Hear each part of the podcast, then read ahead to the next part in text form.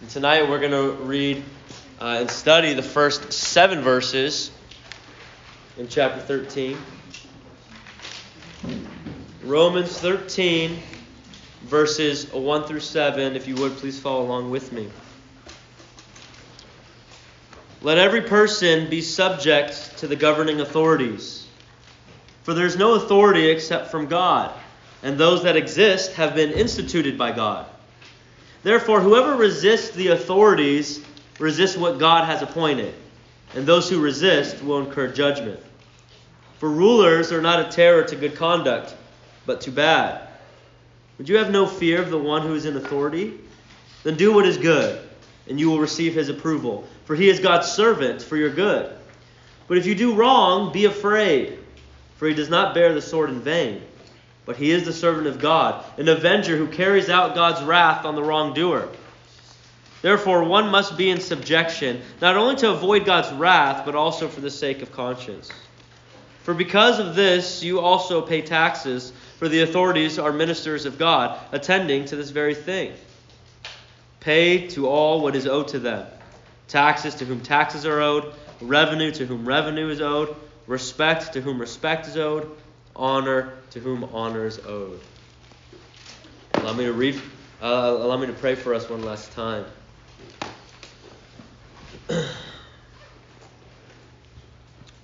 Lord God, as we just sang uh, and confessed with one another, uh, you are worthy.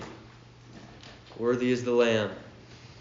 God, we you are worthy of all worship and worthy of all praise and all glory.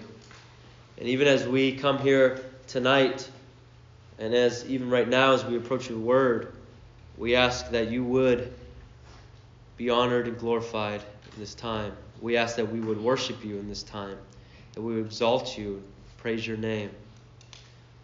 Lord, I ask that you would guide my tongue to speak your truth. I pray your spirit would convict our hearts. I pray, God, that we would not become prideful. I pray we would not be self righteous, that we would uh, instead rely on your grace and the works of Christ. Lord, we ask you'd be with us in this time.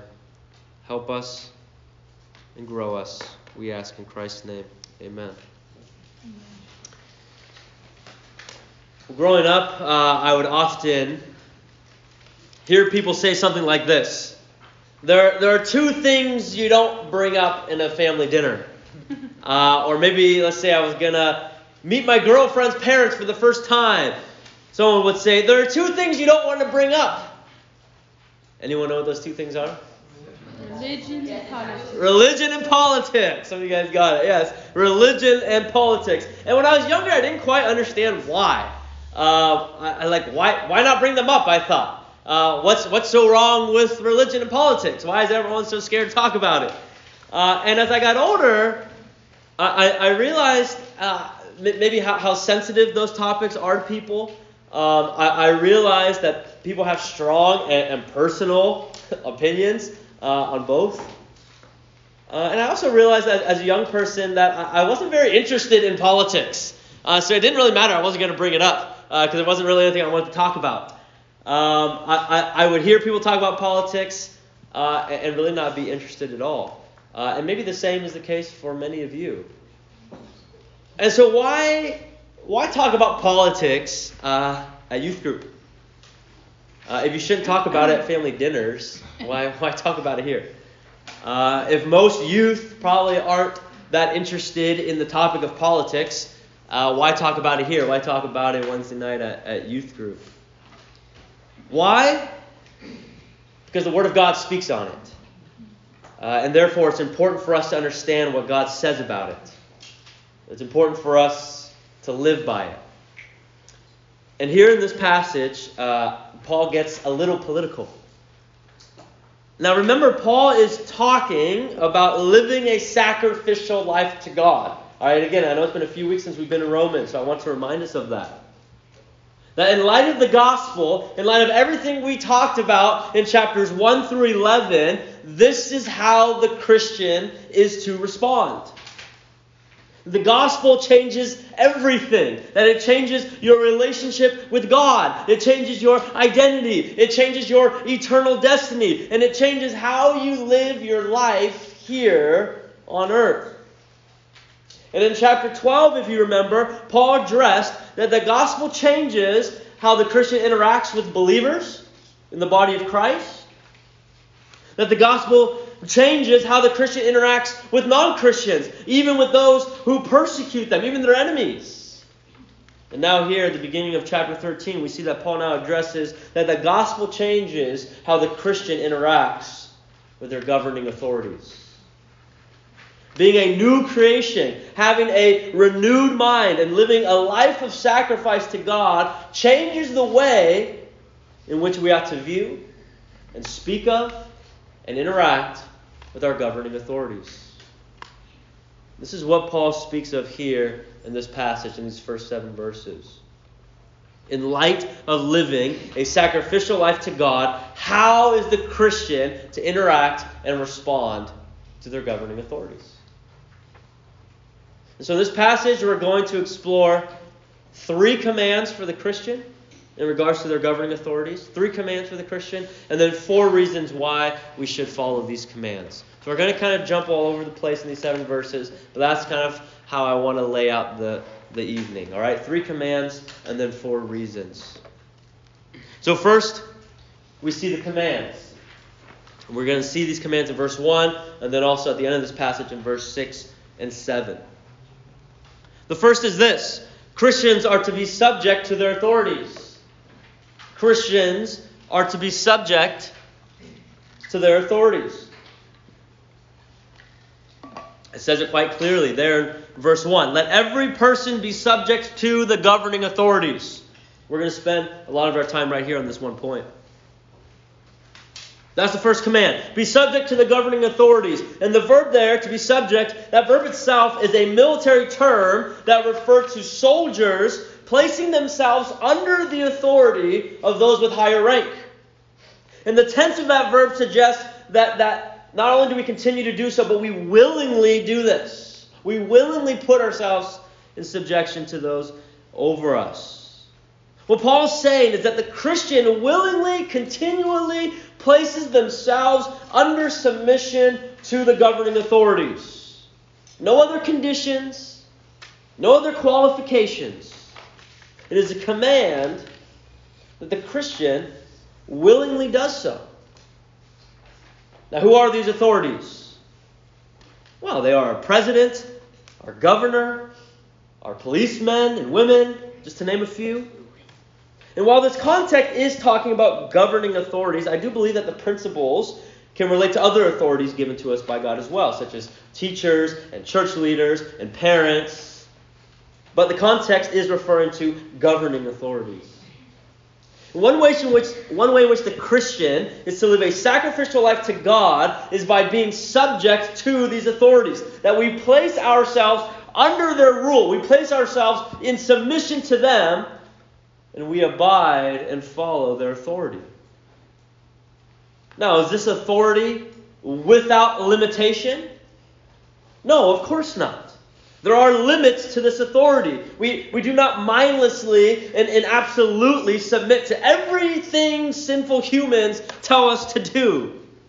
Because above submitting to man, we must submit to God. Therefore, any law or any command from, from our authority that would re- require us to sin against God, we must not submit to that.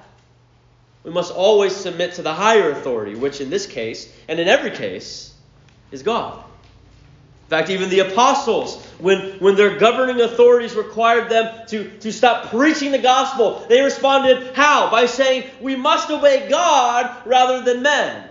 Acts 5.29. But I don't think you need to be reminded or pushed in those limitations. What I mean is, mo- most Christians are well aware of the fact that we need to obey God rather than men. I think most of us need to be pushed in the area of submitting to our earthly and governing authorities. We're all waiting to hear about, well, what's that exception? I think we all know what that exception is, but it does need to be stated. I think maybe where most of us struggle is in the actual submitting to our governing authorities. We live in a country that, that, that often promotes the culture of rebellion. Stick it to the man. Resist. Rebel. If you don't like something, then don't do it. If you disagree with them, then don't obey them. If they've done something you don't like, cancel them. This is the culture that is being pressed onto us. It's not a biblical mindset, it's not a biblical view of authority. We are not called to rebel against our governing authorities. We are called to submit to them. Whether you agree with their decisions or not, that is not a factor on whether you submit to them or not. Are your authorities asking you to do something that is sinful against God? No? Well, then submit. End of discussion. And sadly, many times Christians can forget this simple command. And instead, they become so focused, they become so passionate about maybe taking sides on a political spectrum. Be careful not to get caught up in the political arguments and debates and losing focus on what is most important. Or should we desire that the government makes decisions that honors God, decisions that are not blatantly sinful? Yes. And one day you guys will have the opportunity to vote. And you should use that freedom wisely. In fact, some, some of you in this room will be able to vote in the next election. And you should use that freedom wisely. One day, even now, you will be able to use your freedom of speech to proclaim to others how you believe the government can make better decisions. Yes, those things are important. But, but notice what I said earlier. I said not to lose focus on what is most important. Those things are not most important. What's, what's more important than taking sides of a political party? How are you representing the gospel to the world around you? How are you showing love and grace to others? How are you obeying God in how you respond to your governing authorities? How are your choices and your actions and your speech honoring and glorifying to God? I believe those are more important. I mean, look at the example of Jesus. Even he, who is God, placed himself under and submitted to earthly, sinful authorities. You realize that? In fact, most Jews believed that the Messiah would come and liberate them from political injustice. But this was not at all Christ's priority. In fact, he barely even spoke of the matter. The only recorded statement that really speaks on this is found in Matthew 22 21 when he says, Give to Caesar the things that are Caesar's. He did not come to reform unjust political powers. His priority was the work of his Father. His priority was souls, not government structure. In fact, that is the priority of his people as well. At least it ought to be. Jesus did not ascend into heaven saying, Make sure you fix all the corrupt government in the world. See you later. He didn't say that. He ascended saying, Go into all the world and preach the gospel to all creation. Mark 16, 15. He said, Go and make disciples of all nations. Matthew 28, 19. That's his priority for us. What are your priorities? What are your priorities? Sometimes Christians can, can have more zeal and passion towards, towards a political party than they, than they do in preaching to the lost. Sometimes Christians have more passion about how unjust the, the governing authorities are than they do about bringing glory to God. Are you here to preach the gospel to all creation? Like Christ said? Are you here to make disciples of all nations? Like Christ said? Are you living for his kingdom? Or are you living for the kingdoms of this earth? Submission to our governing authorities is, is, is not about whether you, you agree with them or not. It, it, it's not about making a, a stand and making a statement. It's about obedience to God. Be subject to your governing authorities. Now, what does that look like in your life? What does that even look like in your life to be subject to the governing authorities? Maybe you feel like, look, man, I'm I'm young. I don't I don't interact with politics. I don't I don't interact with governing authorities. Like this really doesn't apply to me. And, and I understand that feeling, right? I started off telling you, like when when I was even still now, I don't really care that much about politics, but even especially when I was your age, I was like, well, I don't even know what's going on. I don't really care. Uh, but I do think this can apply to you more than you might think. I'll give an example.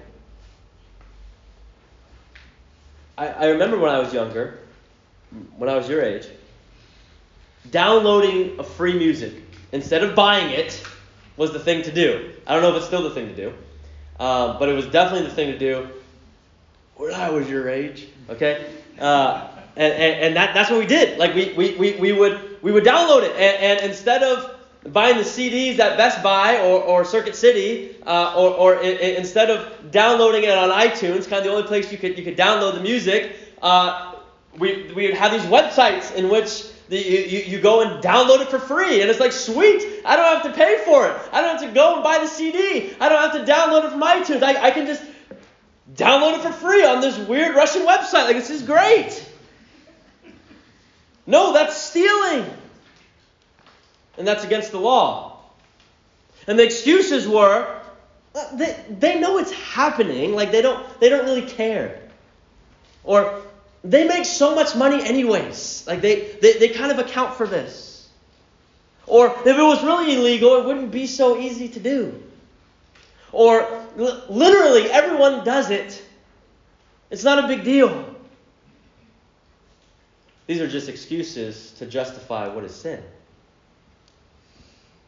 You want to be subject to your governing authorities? Obey the law. Always. Doesn't matter that everyone else isn't obeying the law. You obey the law. You be subject to your governing authorities.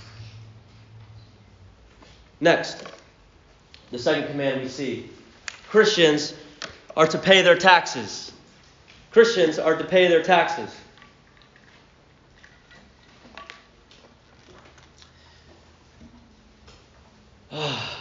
taxes. taxes, taxes. For most in this room, taxes probably aren't a huge deal to you right now, unless your parents tax you your allowance. I don't know. Uh, but most of you, it's probably not a big deal. But even so, believe it or not, taxes, it is part of the Word of God. And we need to understand how to interact with taxes in a biblical way that honors God. Because I can almost guarantee you this one day you will be paying taxes in some way or another. And when that day comes, you may or may not like. You, you, you may or may not agree with how the government is managing your tax dollars. You may feel the taxes are taken from you at a higher rate or, or, or, or, a lower rate than you wish. You may feel your taxes are going towards things you support, or maybe things going towards things you don't support. There will be times when you are happy with the way the government spends your tax dollars. There will be times when you are not happy with how they spend your tax dollars. Regardless, Christian, you are to pay the taxes that your governing authority says you are to pay. Period. You are never to cheat your taxes. You're never to be dishonest about your taxes. You're never to steal money back from the government. You pay what is owed. You pay the taxes that you are due. Yeah, but the government's not being wise and they're being unfair and unjust with my taxes, so, so I'm just making up for their bad decisions. No. This is not, it's not up to you to balance the scales based on what you believe is, is right and just. At the end of the day, they will be held responsible to God on if they use their power and position rightly or not. What you are responsible for is how you respond, not how they respond. Will you respond rightly?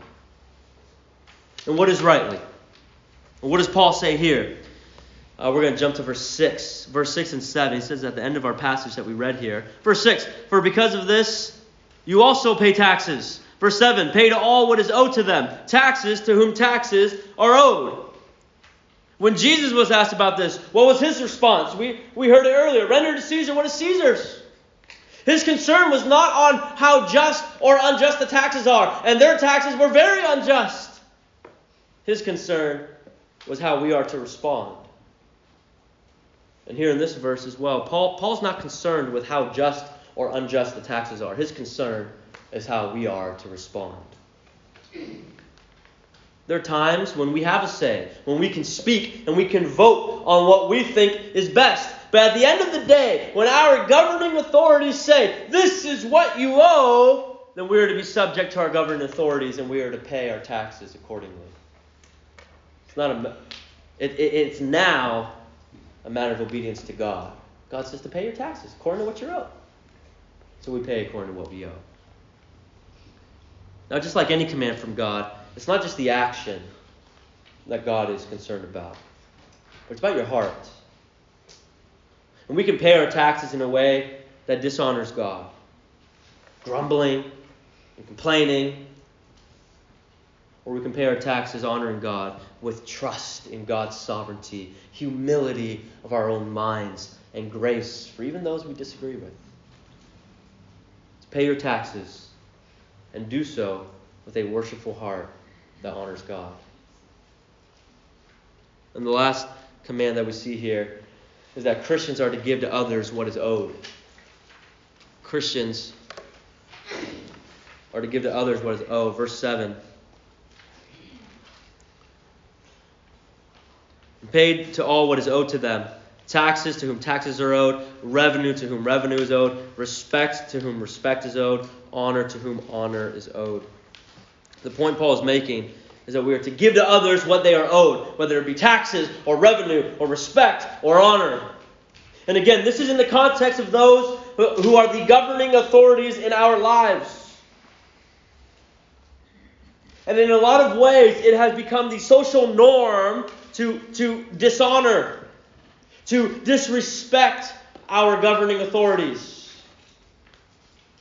If the, the opposite political party got, got voted in, then, then you slander them. Then, then, then you want them to fail. You, you, you wish upon their failure. That you make fun of them. That, that, that you create slogans that bash them. Hashtag three letters against them, whatever it may be. This is not giving honor and respect to those who are due. And remember, or at least maybe not remember, maybe know for the first time. We said it a long time ago in Romans. That Paul is saying this in the midst of Nero being his governing authority. Nero. And he's saying, you pay taxes, you give what is owed, you give honor and respect to who it's owed to. And I'm not saying that you need to agree with everything your governing authority says. I'm not saying that you need to pretend like that like you you you like all of their decisions. But God has placed them as an authority over your life. And you need to give them respect and honor. It's very different than what our culture says today. Christians should not be people who are seen as, as the world's revolutionaries against the, the governmental political powers, people who are in rebellion against the earthly authorities. We have to be people who are able to stand up for truth, but are able to do so in a way that honors and respects those in authority over us. Always stand up for truth. We do not compromise the truth of God. But we stand up for truth in a way that honors and respects them. Maybe you want to explore this deeper in your discussion groups or at home, um, maybe look at Daniel and his friends and, and how they stood up for truth and they did so in a respectful way to their authorities. All right, that's the commands. Let's look at the reasons. Verses 1 through 5, we're going to look at four reasons that I'm, I'm outlining here. The first is this why, why, why do we, uh, what, what are reasons to obey these commands. First, resisting authorities is ultimately resisting God. And I'll explain what I mean by that. Resisting authorities is ultimately resisting God.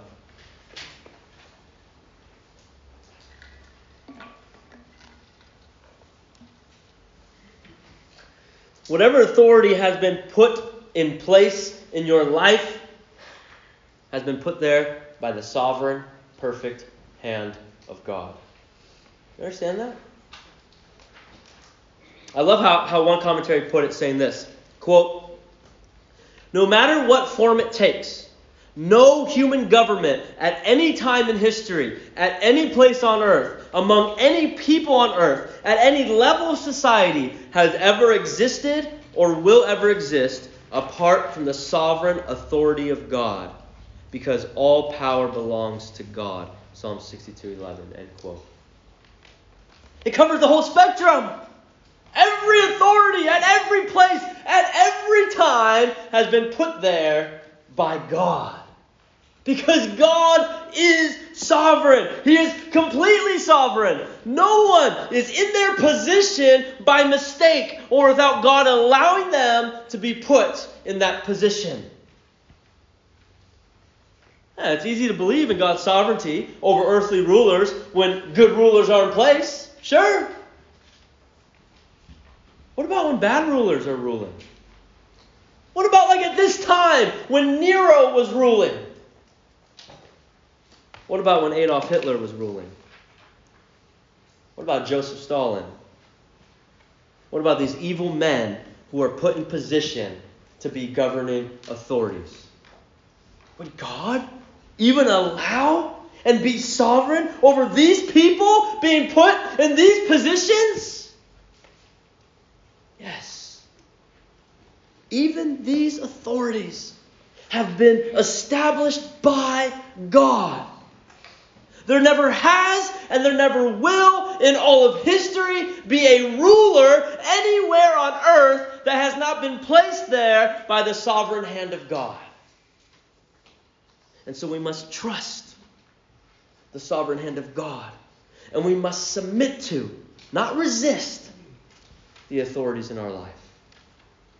When we resist the authorities in our life, we are ultimately resisting God. Because God is the one who established these authorities.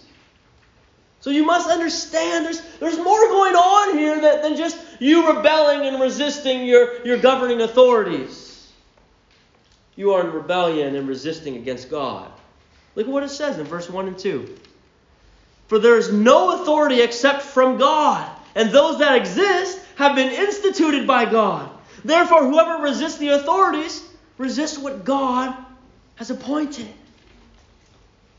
You see, this has to do with the doctrine of the sovereignty of God. Do you believe and, and trust and submit yourself to the sovereignty of God? If you say yes, that means that you also submit to the governing authorities that He has sovereignly placed in your life. Those who exercise authority over you do so because God has sovereignly put them there to do so. Do you trust that? Trust in the sovereignty of God. And this is not a promise that God has put people in position who will make all the best choices and decisions and who will make your life easier. But you can be assured that God sovereignly, wisely, and perfectly placed that person in that position. And you can be assured that even if this authority brings you hardship, as Paul's authority brought him hardship, it is for your good. It is for his glory. And it is not outside of his perfect will. So when when so and so, whoever so and so is, who, when so and so becomes the next president, we have nothing to fear. Because in a way, God voted for that person. And his vote is the vote that counts. You see what I mean? Trust in the sovereignty of God. Next, there are consequences for rebellion. What the? Oh. Next, there are consequences for rebellion. There are consequences for rebellion. Listen to uh, verse 2b and 4b. Verse 2b Those who resist will incur judgment.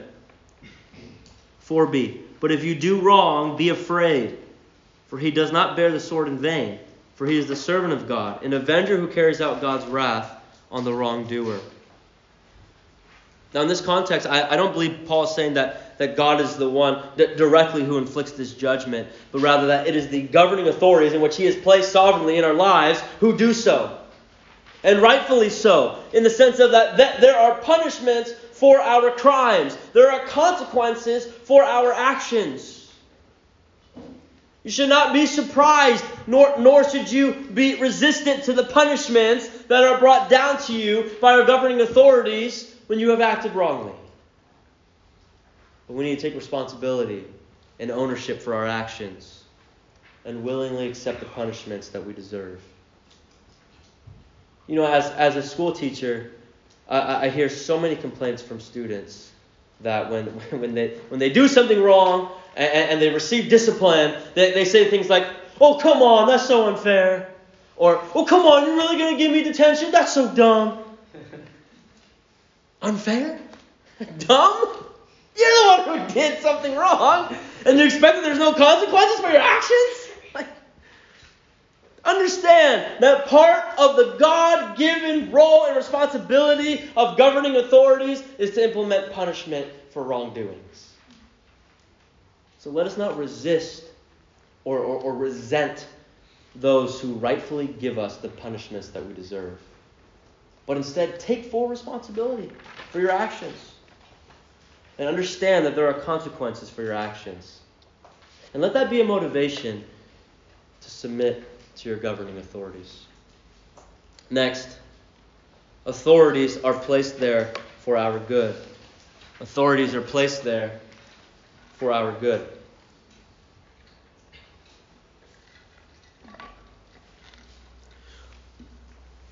While authorities are often seen as a bad thing by many,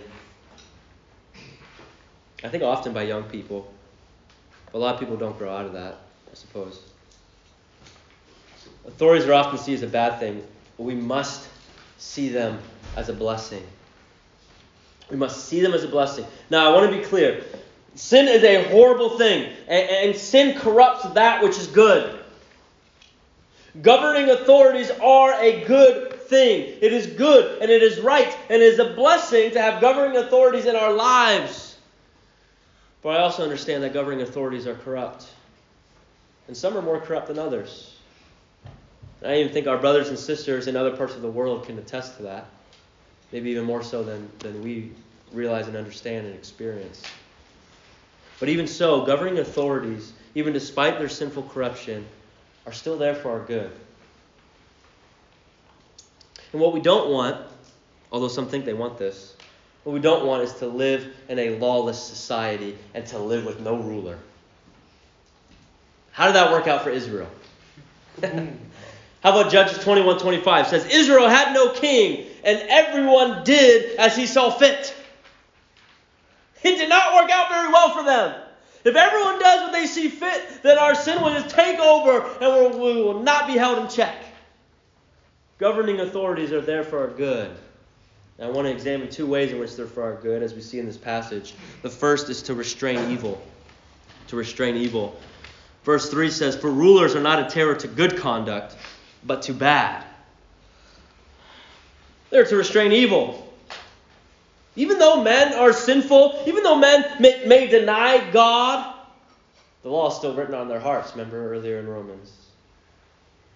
Even our governing authorities, the law is written on their hearts. They know the truth. Sometimes they suppress that truth. Oftentimes they suppress that truth. But even so, in their knowledge of what is good and evil, as it's written on their hearts, most governing authorities will promote laws that restrain evil such as laws that restrain murder or, or theft or violence or sexual immorality, whatever it may be. We see laws that restrain this evil. The government is there to help restrain evil. For if there were no governing authorities and if there were no consequences for our sin, even though they won't call it sin, how much more would men seek to do evil with no punishment, with no repercussions? And part of the good of governing authorities is to help restrain the evil in this world. But secondly, it's to promote goodness. Not just to restrain evil, but also to promote goodness. Look at verse at the end of verse 3 into verse 4. Then do what is good and you will receive his approval, for he is God's servant for your good. Despite your opinion on, on certain political stances, and despite the corruption of sin that, that, that within these authorities, governing authorities are used to promote goodness. That God, in His grace, even uses sinful, unbelieving people to show mercy and goodness and grace to others. And these people maybe have bad motives. Maybe they want to do good for the world, for their own political gain, status, for them to feel good about themselves, for them to get more votes, for them to get more money, whatever it may be. But even so, God still uses them to promote goodness. What might that look like? Maybe to, to, to help the poor and the needy, those that, that, that, that need food and money, uh, maybe to, to create programs to help educate maybe to, to, to give justice to the oppressed, and so on and so forth. We see that God uses the governing authorities in our lives to promote goodness in this world. That God, in His great wisdom and sovereignty and power, even uses unbelieving people to exercise His good and perfect will. Isn't that incredible? So, even so, our governing authorities are there for our good. And lastly, the last reason is for the sake of your own conscience. For the sake of your own conscience. Verse 5. Therefore, one must be in subjection, not only to avoid God's wrath, but listen to this, but also for the sake of conscience. For the sake of your own conscience. Our last motive, I think, is a very important one because it deals with the inner person. And fear of punishment can be a good motivation to obey. But now Paul brings in our own conscience. And I think it's an even greater motivation.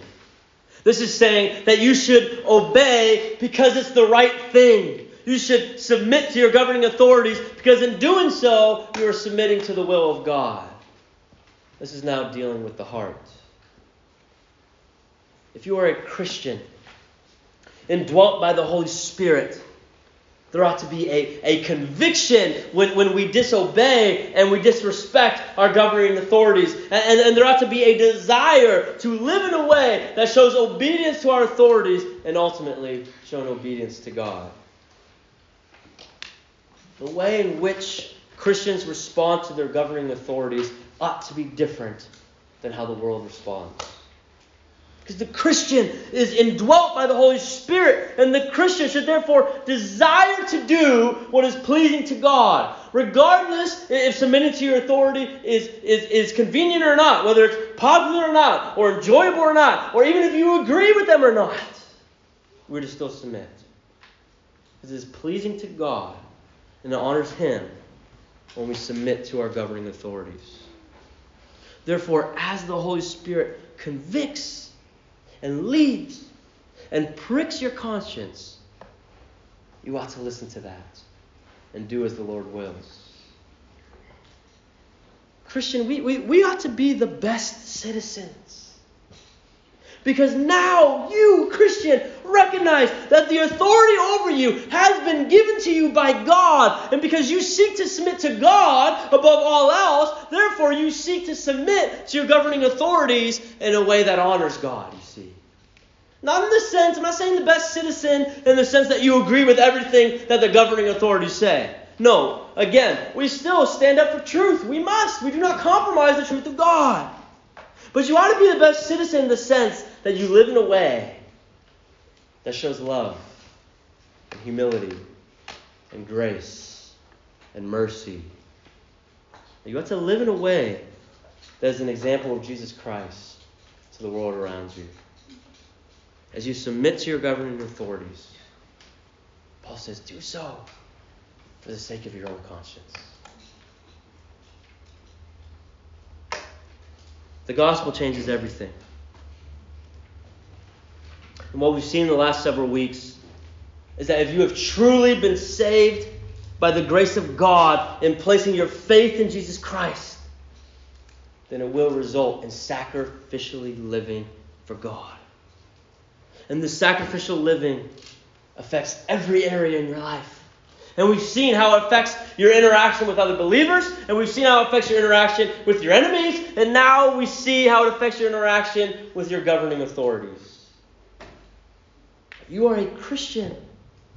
If you're here tonight and you are a Christian, I ask you, will you live a sacrificial life to God? Even in the way in which you view and you interact, you speak of, you respond to your governing authorities. And as you do this, and even as you fail to do this, because we will, always remember the gospel. Always remember the gospel and always remember what Christ has accomplished on your behalf. Don't ever forget that.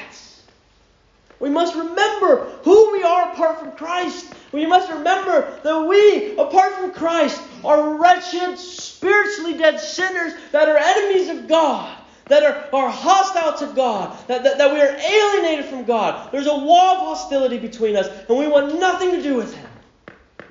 We have to remember that because of this and because of our sin and rebellion against God, it leaves us hopeless, unable to make ourselves right before God. That doesn't matter of how much good that we do. It doesn't matter how, how much effort we put in to, to this relationship with God. We're spiritually dead. We cannot save ourselves. We cannot make ourselves more attractive to God. But then Christ changes everything enters Jesus and he accomplishes everything on our behalf. He lives the perfect life that we need to live, but have failed to do so. That I have failed to do so. You have failed to do so. We must remember, apart from Christ, we stand guilty before God. And standing guilty before God, we have nothing else to offer Him except for our sin. And standing guilty before God, the only thing we deserve is his eternal wrath. And remember what Christ has done on your behalf, Christian. That he took that wrath. That he took the wrath that you deserved and he bore on the cross and he gave you his righteousness that you may be innocent before God.